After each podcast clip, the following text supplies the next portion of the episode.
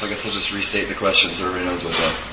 So recently in my meditation, I've kind of gotten to a point where things are getting much more still than they used to, and like with all the chatter just kind of stops and everything just kind of let go. But all of a sudden, after just a few seconds of this, I start to feel like this really intense, just kind of almost like energy just start to swell within my body until it's just really like I can, barely, I can barely sit with it. It feels so intense until it feels like I'm going to explode or something, and then I just kind of have to stop. And it gets really hard to stay, you know, just focus on the breath or stay really still in that state because the, the sensations I'm off, like I kind of triggers that trying to describe what's happening, and it goes away because of that. So I'm just wondering what's going on. If that's something like you've heard of before. Or so um, we have different energy systems in our mind and body, and and sometimes when we meditate, we activate them and and sometimes it's really blissful and rapturous, and sometimes it's incredibly uncomfortable. And this particular energy has both elements to it. When it starts to emerge, it's incredibly uncomfortable, and it can shift and be absolutely incredibly blissful and rapturous. So it, it needs handling, it needs to be carefully attended to.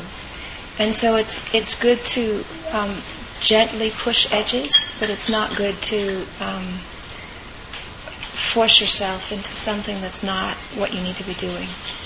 So when that energy is moving that way, first of all, what you really, really need to watch out for is what's happening with your mind in the sense of do you like it, do you not like it, are you frightened of it, are you resisting around it, are you contracting, are you hoping, does it feel wonderful, does it, do you have an idea about yourself as a result of it?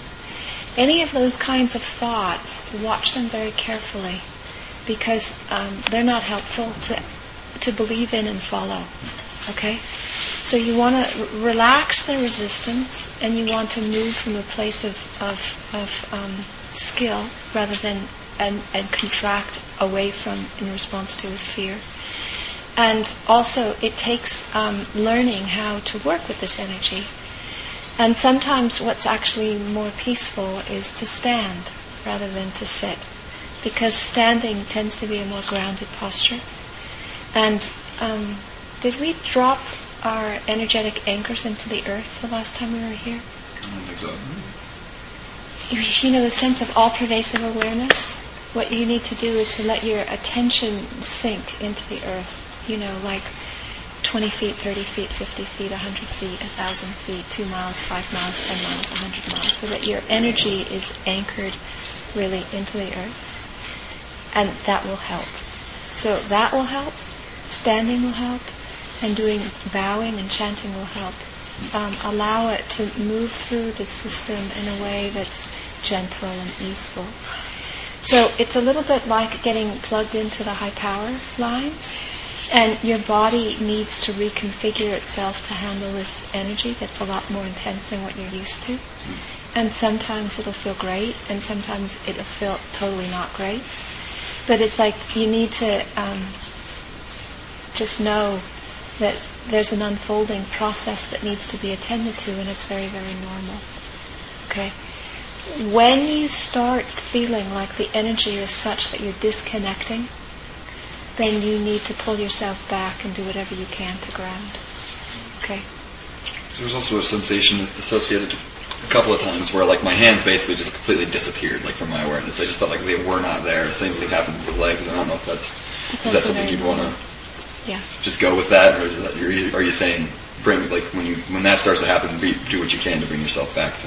That's not that kind of disconnection is not the same disconnection. That's the sense the body sensation is disappearing, but your mind is not separating from your body. And so being able to differentiate when is the body sensation disappearing and when is the mind separating are different things. Okay. Yeah. Okay. Yeah. That's a fairly common experience, isn't it, for people to lose awareness, like transcending time and space, of body parts of where they are. All kinds I mean, of stuff wake that up, happens. I, when yeah. I used to travel in my van, I'd wake up and I would like, oh, where am I? You know, because I'd be in a different place, and it would be it would be like that sensation of not knowing where my hands were in meditation, and it was it was awareness and surprise. Oh, where am I today? You know, because I didn't have a clue because I wasn't fully back. I was uh, I was told by a teacher that if you don't do what she said regarding the grounding, that that energy becomes um, really detrimental to your health, and that one of the reasons um, that Catholic saints would have these horrendous deaths, you know, these just really self-mortifying deaths, was because they didn't know how to ground themselves. They would meditate, would be in prayer, you know, trying to be in the light of God, but since they didn't know how to make the earth as their witness, so to speak, that energy would cycle in and start to burn them. And then it just ends up being pretty bad. Wow. I mean, you need to take care. And so that's why you don't just decide, I'm going to sit here come hell or high water, and no matter what happens, I'm just going to deal with it. You have to be responsive to what's happening at your capacity is. So, you know, and your capacity is going to shift as you, your system changes in response to this. But it is like having to develop a new nervous system and a new body. You've got to grow a new body in order to handle the energy. Wow. and um, that's sort of what, what what happens, you know. But you have to, you know, you've got to do it in the right time, in the right measure, you know. So it's okay to feel a little bit uncomfortable, but it's not okay to sustain a sense of feeling like you're going to explode at any minute, and and that you know it just feels way too much. You probably need to stand up or do chanting or do bow- bowing or something like that. I didn't. Oh yeah. I, I mean, for different things, there was a time when I would do full body bows and chanting. So I'd be chanting at the top of my lungs and do full body bows, and I would do that until something would shift in the system and it would just ease out.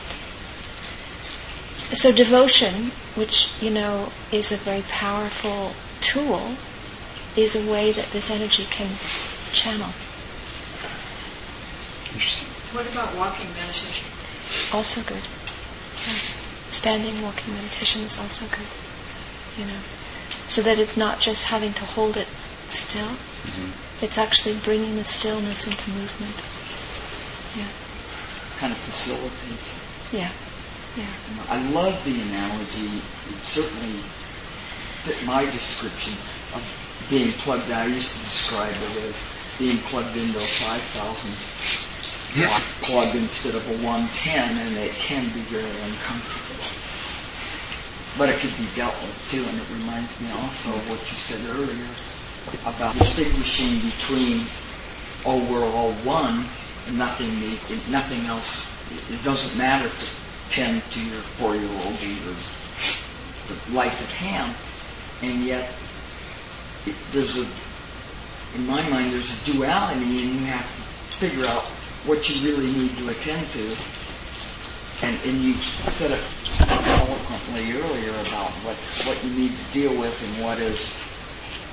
It's kind of like both are true, and which and how are you going to attend to them in the appropriate time and, and space. That's right. Yeah, that's right. Just during the meditation just a bit ago, I started to have the same feeling again. And now that I think about it, it did start to shift after a while, and kind of started to feel like I was like a waving kind of, where I couldn't tell if my body was moving or if it was just my my mind. If I, it felt like I was kind of rocking back and forth and with like almost being pulled by something, and uh, it kind of felt like that started to turn into that kind of sensation. Is that kind of That's normal. okay? And what again, you're about? yeah, and you don't need to worry about it if you're rocking. You just rock. You know. And I was like, I'm not I sure. always what's feel, going on. Yeah. sometimes I'll feel like I'm going back and forth. Yeah, just rock. Just ever so Just really subtly, yeah. Yeah, just rock. Sometimes it's not so subtle. Yeah. And so, you know, and that's okay. Just let it happen. You know, obviously, if it's if it's going to be something that's um, very disruptive to the others, then it might mean that it, there's times if that's intense like that, that you that sitting in your own space is more um, peaceful for yourself. You know. But mostly, you know, just let it do what it needs to do and be attentive to it. But also very much watch the way you're relating to it. Because, you know, where this goes peculiar is when we're not relating to it in the right way. You know. And it goes, you know, something like, you know, there's a lot of energy there, and so this, the, the thought, oh, I'm very powerful. You know, and then the believing of that thought, you know, watch that very carefully So there's an energy that's moving through the system, and it needs to be respected and attended to in a skillful way. But it's not you. You can't. You don't have ownership over it. Is is this what they call the rising serpent? Hmm. when I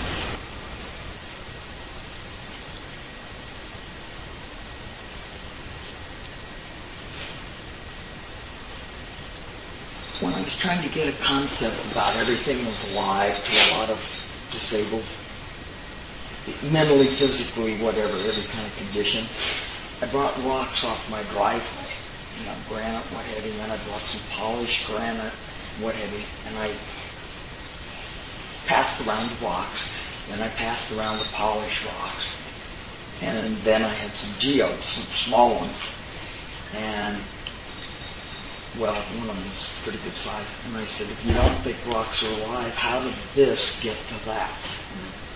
And they got it, and they were fascinated. They were tapping it, mm-hmm. looking at it, and what have you. And so when you were talking, but that's what came to mind.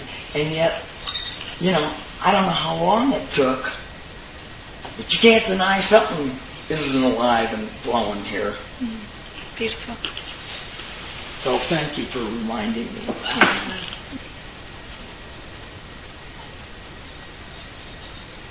So, being a senior in high school, um, one of the things in the movie that I've been thinking about, I didn't really want to think about, but I kind of had to, was the whole idea of competition and trying to strive to be the best and do the best and how much pressure is put on you to like, you know, achieve high points and make people proud and all that stuff. And um, one of the things that I've noticed with a lot of my fellow peers is not really competition for like becoming the best, but kind of your self-expression and how you want to present yourself and like I don't know, kind of I see a lot of competition in self-expression and individuality and all of these, you know, young adults trying to compete to see who can, you know, talk about the most creative things and have the most dyed hair.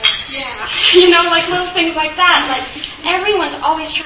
to outdo themselves. And it almost takes away the whole point of self-expression, of trying to be who you are, because it becomes a competition. It doesn't become something on the inside where you just want to, you know, fuel your energies into your outer self. It becomes, oh, that girl's wearing this. Well, what can I do to beat that? Or, you know, this girl posted on Facebook that she's bisexual. What can I post so that I can outbeat that? Things like that, where it becomes, you know, just this chain of competing and it takes away that whole point. And I just find the whole thing kind of sad because, you know, we're all supposed to have our own journeys and figure out who we are, but it seems like everyone else is just worried about trying to be better than what everyone else is. And that's not finding out who they are. That's just competing. And that's just mind. Yeah, and um, I definitely find that's true, like, especially in our GSTA, because everyone's like, who, like, all these kids, oh, it's the most annoying thing ever. but all these kids are like, my coming out story is harder than your coming out story, and I'm more gay than you, and I'm, bis- I'm bisexual, even though I totally never hit on girls ever, and all I talk about is boys. And it's just like, it doesn't matter if your coming out story is really hard. It matters that you're trying to help people not have hard coming out stories. So it's really frustrating. But I've also noticed what Orchid was talking about. Like, freshman year, I was all about trying to look like a punk and be a punk and like have the buttons, have the jacket, have the sewn on patches, have the hair, the, the tip forever, do all this stuff. And now it's just like, who has the tallest mohawk? Who has the most patches? Who has who took the longest time to stud their jacket? So now I don't even try to look like a punk anymore because that's not what punk's about. And we uh Orchid says that I'm the most punk person that she knows because I don't try.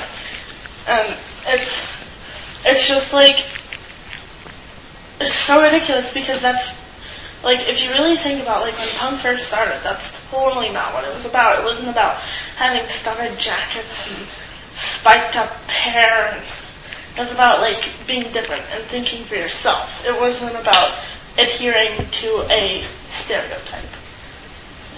It's funny, punk's kind of a, um, almost like a metaphor for society because so many people in the group try to like outdo each other and become something that's like, you know, I'm the most anti-God. I've gone to more shows than you. Yeah, and it's it's like that in society, you know, with money, and we try to be the best we can be. But the truth is, we all just want to be a community. And when I look at things like punk and groups like that, I want it to be a community, not a competition. I don't look at the size of someone's mohawk. I look at, you know, their ambitions and how they feel and how they can relate to each other in the music and all that stuff. Like I read these old fanzines that I collect, and I just think like like reading these stories about like they're from like the 80s and the 70s and stuff. Like I, I like read these and I read the stories for that from them, and I'm like, why can't people have that have that community of people that they lived in crappy houses with and dyed each other's hair, like work together on things instead of separated themselves and try to outdo one another. Well, there's a, an interesting feature about what you're both sharing, which is, I think, um, common that we can experience everywhere. You know, we can't legalize enlightenment, you know, and we can't illegalize ignorance. and so, you know, I found it in the monastery as well. You know, people came to the monastery and initially they had really good aspirations. They wanted to wake up and they wanted to do that because they they could see the value of that. But then something shifts, you know, it's sort of like, you know, when it first starts snowing, you usually these flurries and it doesn't stick to the ground and then eventually it feels a little bit thicker and then eventually it starts to stick to the grass and then it starts to stick to the sidewalk and then it sticks to the street. And the perspective shifts and the longing to belong is really, really, really strong. It's really, really strong. And so, you know, it can start as, well, isn't it great that we all have our own voice? But then there's this deep-seated longing to belong to a group. And then that, that desire, which separates the self out from the others who are not part of the group, or to be the one who's the most belonging to the group, you know, can, can be the, the feature that then causes all this other stuff to happen. I think, you know, for, for all of us, there's no group, there's no teaching, there's no community, there's no guru that is going to be the one thing that's going to do it for us. There needs to be a constant application of seeing what's arising and how we're relating to it and how that squares with our own deepest values and aspirations. Okay? And so if there's a there's a, a longing for authenticity and for genuine connection, then one can observe when there's the tendency to noticing the competition that arises, to notice that. You know, she posted she was bisexual. How do I feel? What do I need to post? That's a thought in response to trying to show something. But when you are able to notice that thought and know, well, actually, what you value more is genuine connection, then you don't need to pay attention to what she posted. You can come back to your own inner sense of, well, what's authentic for me now? How do I live my life with the values that I respect now? So no matter what she said, how can I do this now? You know? Now, everybody needs empathy for all kinds of things, and people coming out need lots of empathy because we don't have a society that is very supportive to anybody who is not white and heterosexual.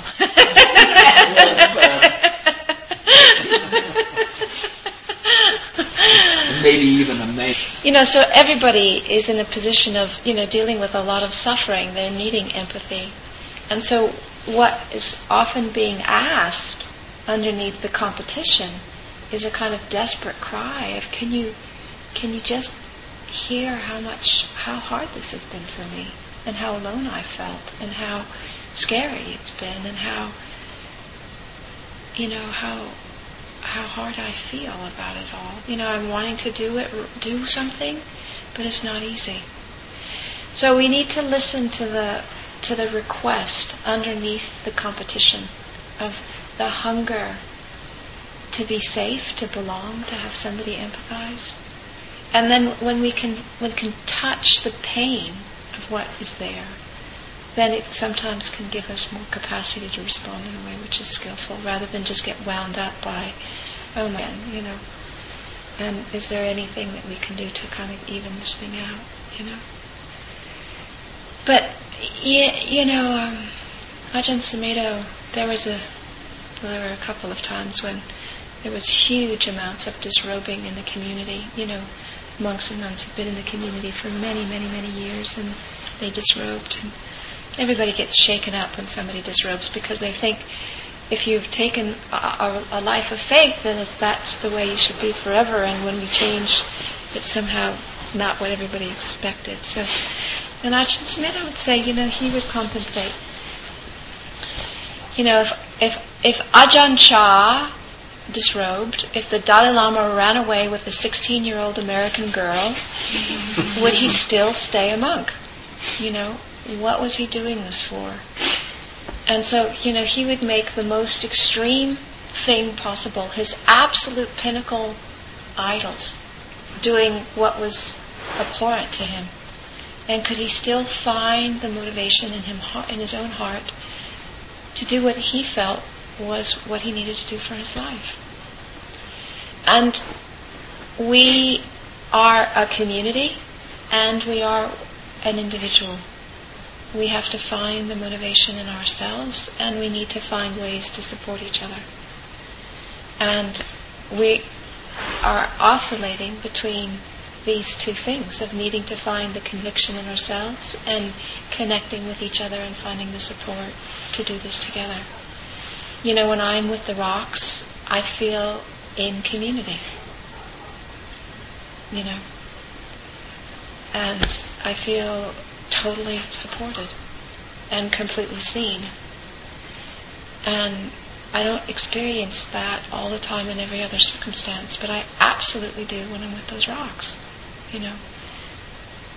So what's really helpful is to keep coming back to well, what do you value? You know, what's authentic for you, and what are the things that you want to support both in yourself and in the people around you. And when somebody is doing something that you don't feel comfortable with, how can you stay true to your own convictions, and in a way that doesn't separate yourself out from the person that you're having to relate to? And part of this is, you know, a growing up story that each of us have to navigate you know, senior in high school has one level of that. You know, college is another level of that. Being a nun is another level of that. You know, being a dad is another level of that. Being in your 60s or your 70s is another level of that.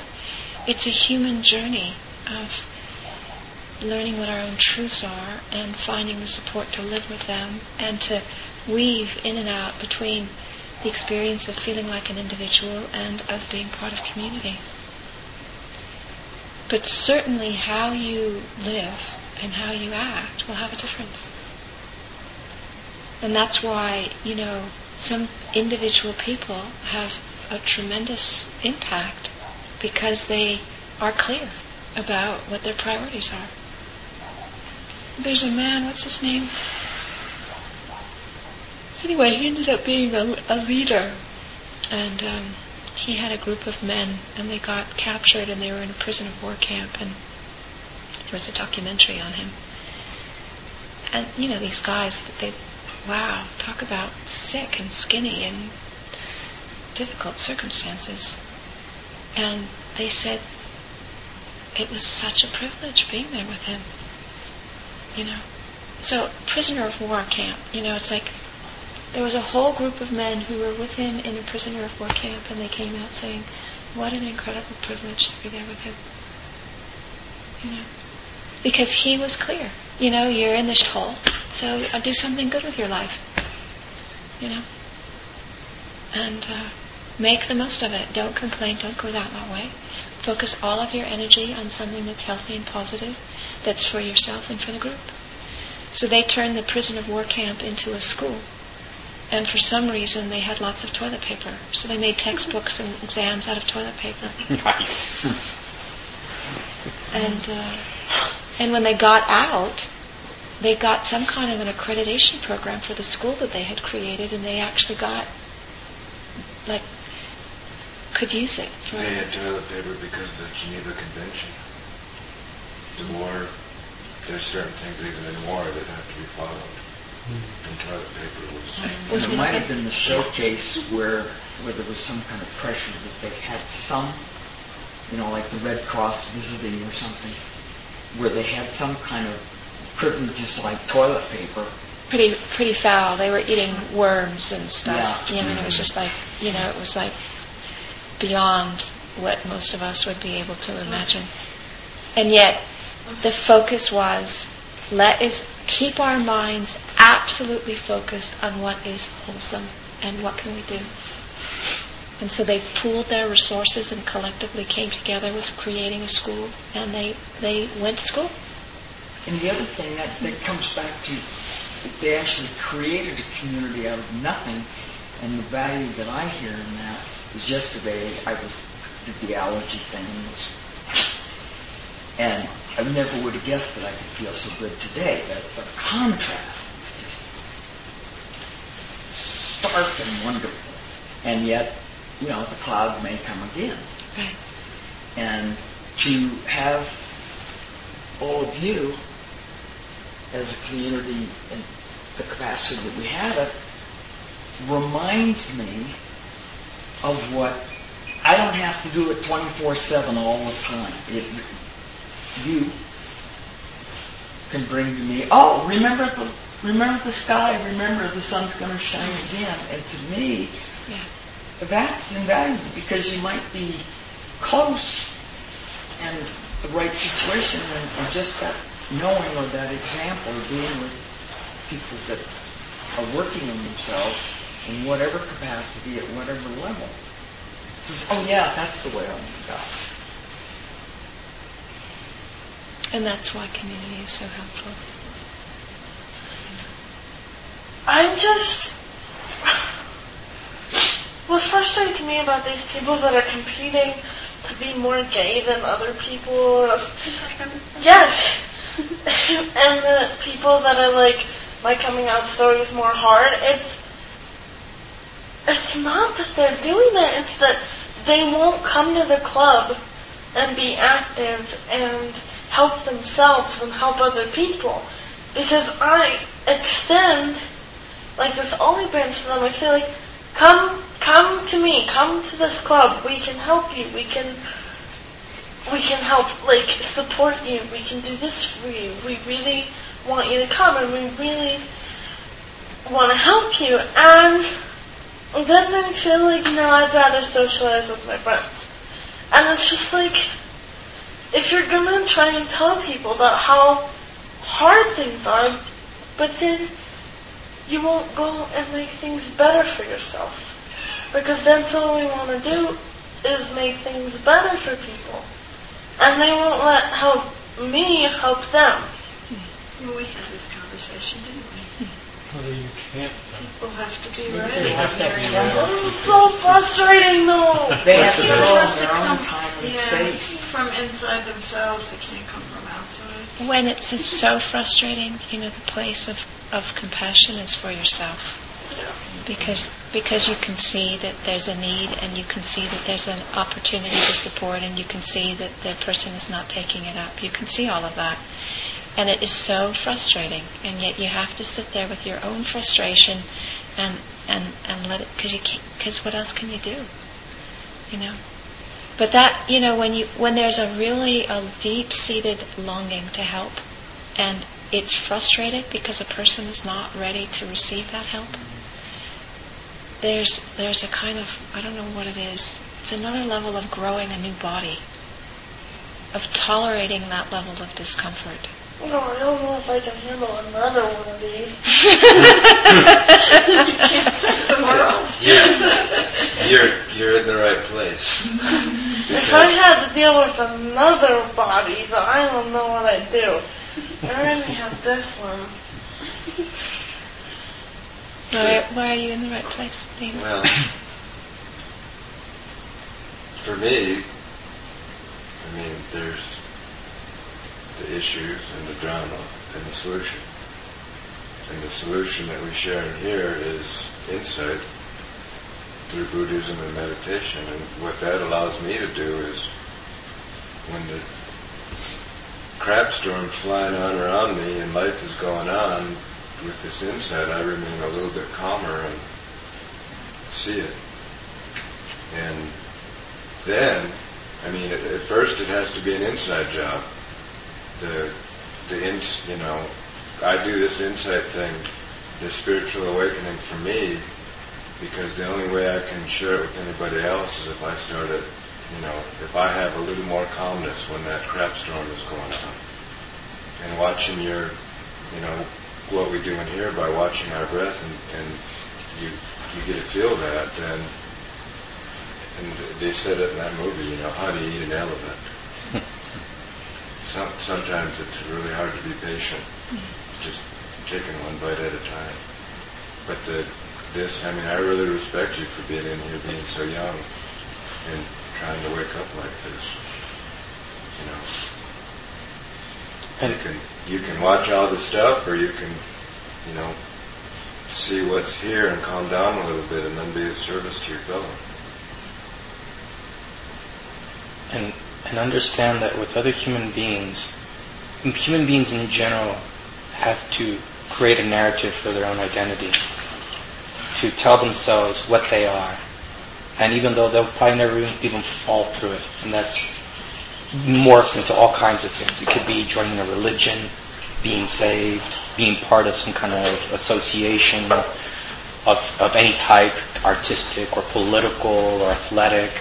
And it's usually this, this narration that makes people feel good about themselves because they, they draw their identity upon saying that I'm, a, you know, I'm this awesome punk rocker because I have this 12 foot mohawk or, you know, I'm this awesome bisexual person because I have all these scantily clad, you know, or oppressed adventures or whatever it is that a person can say that they're so awesome about themselves.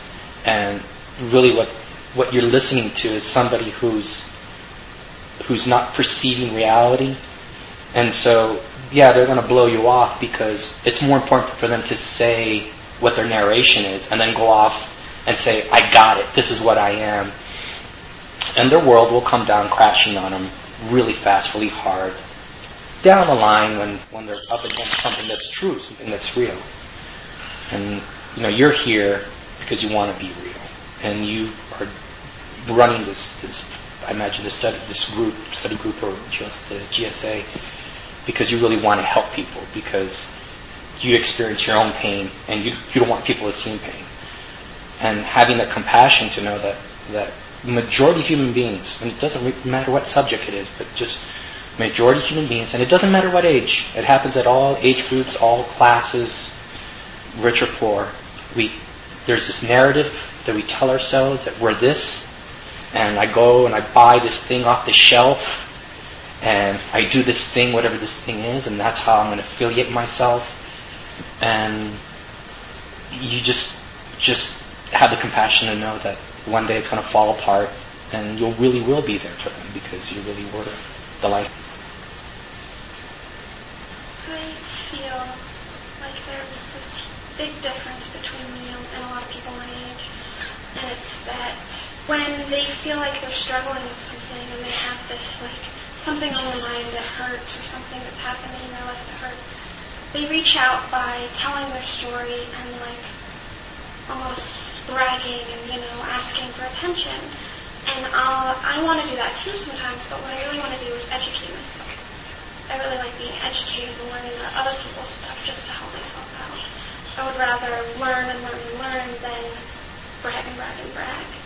And I think maybe that's why I get frustrated is because I see all these people that kind of lack that education that I think that they need to help them figure out their problems.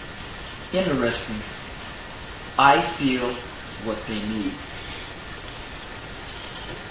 That kind of says it all. Maybe mm-hmm. you, you get it, never mind. Mm-hmm. And and as they mature and as you mature, there won't be that, you know, because it's coming from what I feel they need, and that might change to when they're ready, they'll come. I feel like part of the reason why people don't come to us when we offer the help or that they go brag about how hard their life is, I feel like part of the trend lately is to be misunderstood. Like it's hip to have these hard, traumatizing stories. And then people go like, oh, it's okay. Oh, you'll never understand me. You know, like, it's hip to be misunderstood. And I just noticed that, like, as I'm growing up, all these kids are like, oh yeah, I just found out that I might have, like, schizophrenia. But, you know, it's all good, because they're just going to put me on, like, Prozac, and then I'll just give it to you guys. You know, like, it's, that kind of stuff is hip now. Like, I don't understand why people think it's cool to not have their life together. We live in a culture, in a victim culture. And people, you know what you're talking about, the narrative? You know, there's a huge narrative about being a victim. And, um, and people get really put out if you're not willing to support them in their victim identity. So if you don't agree with how um, victimized they are, or have been, or should be, or could be, or might be, you know, that's sometimes so catastrophic they can't sustain contact, you know. And we we live in a weird world. I mean, the, you know, the values of our society and the stuff that's going on, some of it's a little bit twisted. But what's important is, is that certainly it can help understanding why the you know the situation is is the way it is. But what's important is for you to know who you are, and for you to know what your values are, and for you to know that you value having a sense of who you are and living a life in a good way. That's what's important. And then from that place, you'll be able to do what you can to help, you know, a few others. You know, when the Dalai Lama says something like, you know, if there's one person that I can help in my lifetime, then I think my lifetime is valuable. You know, so when you get somebody like that, you know, a superstar of compassion, saying that if there's just one human being that he can help in his entire lifetime, then that's a good life. It kind of puts it in perspective.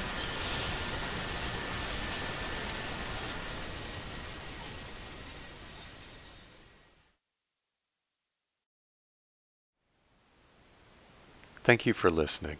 To learn how you can support the teachers and Dharma Seed, please visit dharma dharmaseed.org slash donate.